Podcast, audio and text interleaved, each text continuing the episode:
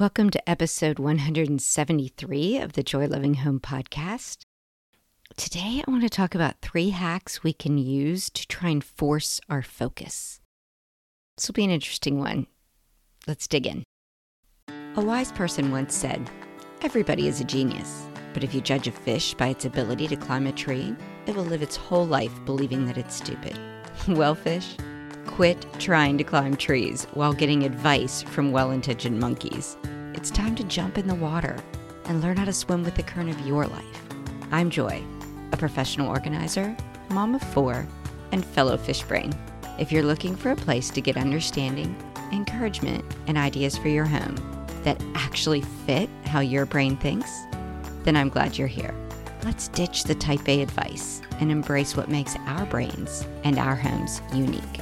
Together, we can have a joy loving home.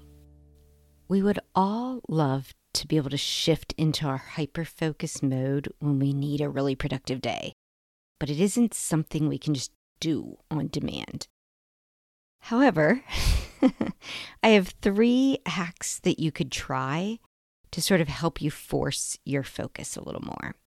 So let's talk about them. And just as a caveat, I am not a mental health professional. I am talking from experience and a whole lot of just researching for myself to learn about my own brain. And I'm just a student of sort of observation and experimentation. So take these for what they're worth, and you can experiment with them too and see if they help you at all. Number one, working with your doctor to find out your own brain's best ways to have modifications. For instance, things like medications that could be helpful, or supplements, or behavior therapies, or sleep routines, or exercise routines. All the different sort of physical ways that you can work with your doctor and see what kind of benefits you can have so that your brain works the best for you. And everybody is different. If you've listened to me for any length of time, you know I am not formally diagnosed. That is not something I endorse. I will always tell you to work with your doctor so that you have the best information for you that you can get. I won't go into like reasons why I've not pursued a diagnosis. I've talked about a little bit briefly in some past podcasts. But if you have also not chosen to go get a formal diagnosis and you're just taking stabs at understanding yourself for your best benefit. There's nothing wrong with trying hacks that have been developed, or strategies is a better word, that have been developed for ADHD to see if they help you improve well. They will work for typical brains and, and neurodiverse brains alike because hacks and strategies are different for every person, and you will know yourself best, I guess, is the is the sort of tip I'm giving. But if you have sought a diagnosis and you have tried some things and they haven't worked, go back, talk some more, get some more information, try different things. There are so many great podcasts out there now, and YouTube videos and books. There's so many resources now that maybe people didn't have in the past to really understand our brains from the inside of other people who have experienced it too. Trying different strategies or supplements or medications or routines can all be a fantastic way to start to learn how to force focus in yourself. One of the things that I have just discovered recently that has helped me is when I started adding the magic mind to my coffee routine. And I did that as, as a technique I learned on pairing as to how to build habit just to see what it would do. It's so funny a month post into it, discovering that I, the biggest difference I've noticed is that I've always been good at sort of hyper focusing in on the stuff that I consider fun or easy. Like, I so enjoy doing these podcasts that cranking out a podcast when I need one is not typically hard for me. I'll get hung up from time to time, but it is usually something that an idea just jumps out and I sit down and I hit record and I roll. I don't take, I don't script it out, as I'm sure you have been able to tell. I just hit record and get the information out of my brain and, and enter a recording for you. But there are other parts of my business that are on the back end that I struggle mighty with, mightily with because I'll have trouble with a tech thing or I'll have issue with the way a scheduler worked or I'll frustrate myself because I missed a meeting because the alert didn't go where I thought the alert would go. Those are the things that I would sit down and decide today's the day I'm going to solve problem A.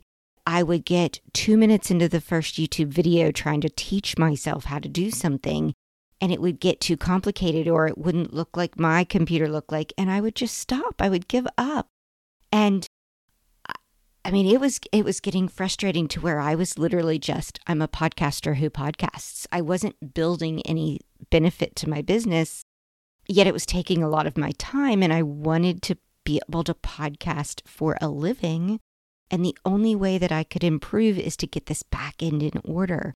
And it's so funny because when Magic Mind reached out to me to become a sponsor and I added it, to see if it was something I wanted to actually endorse and actually send out here to you as something I believed in.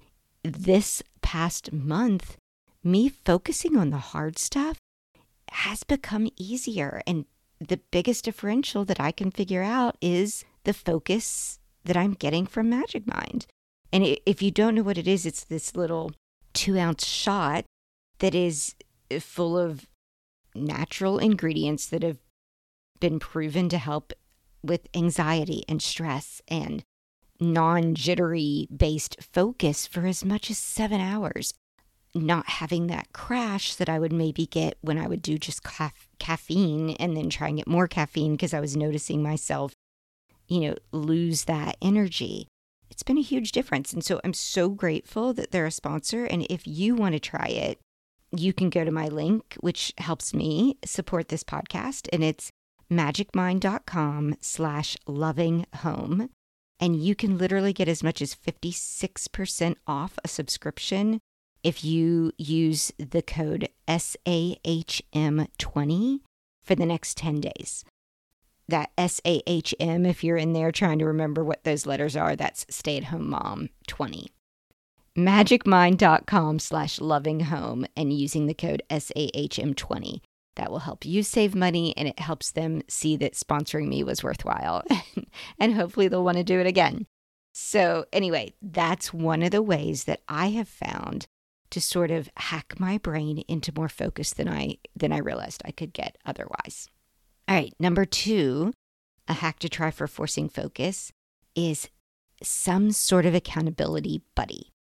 And what's awesome with our ADHD brains is this can be as simple as body doubling. And I've spoken about this briefly before. And if you Google body doubling, you're going to find a wealth of information in the ADHD realm about this. But it is as simple as someone else being near you, doing their own thing, and it forces you to stay accountable to your thing.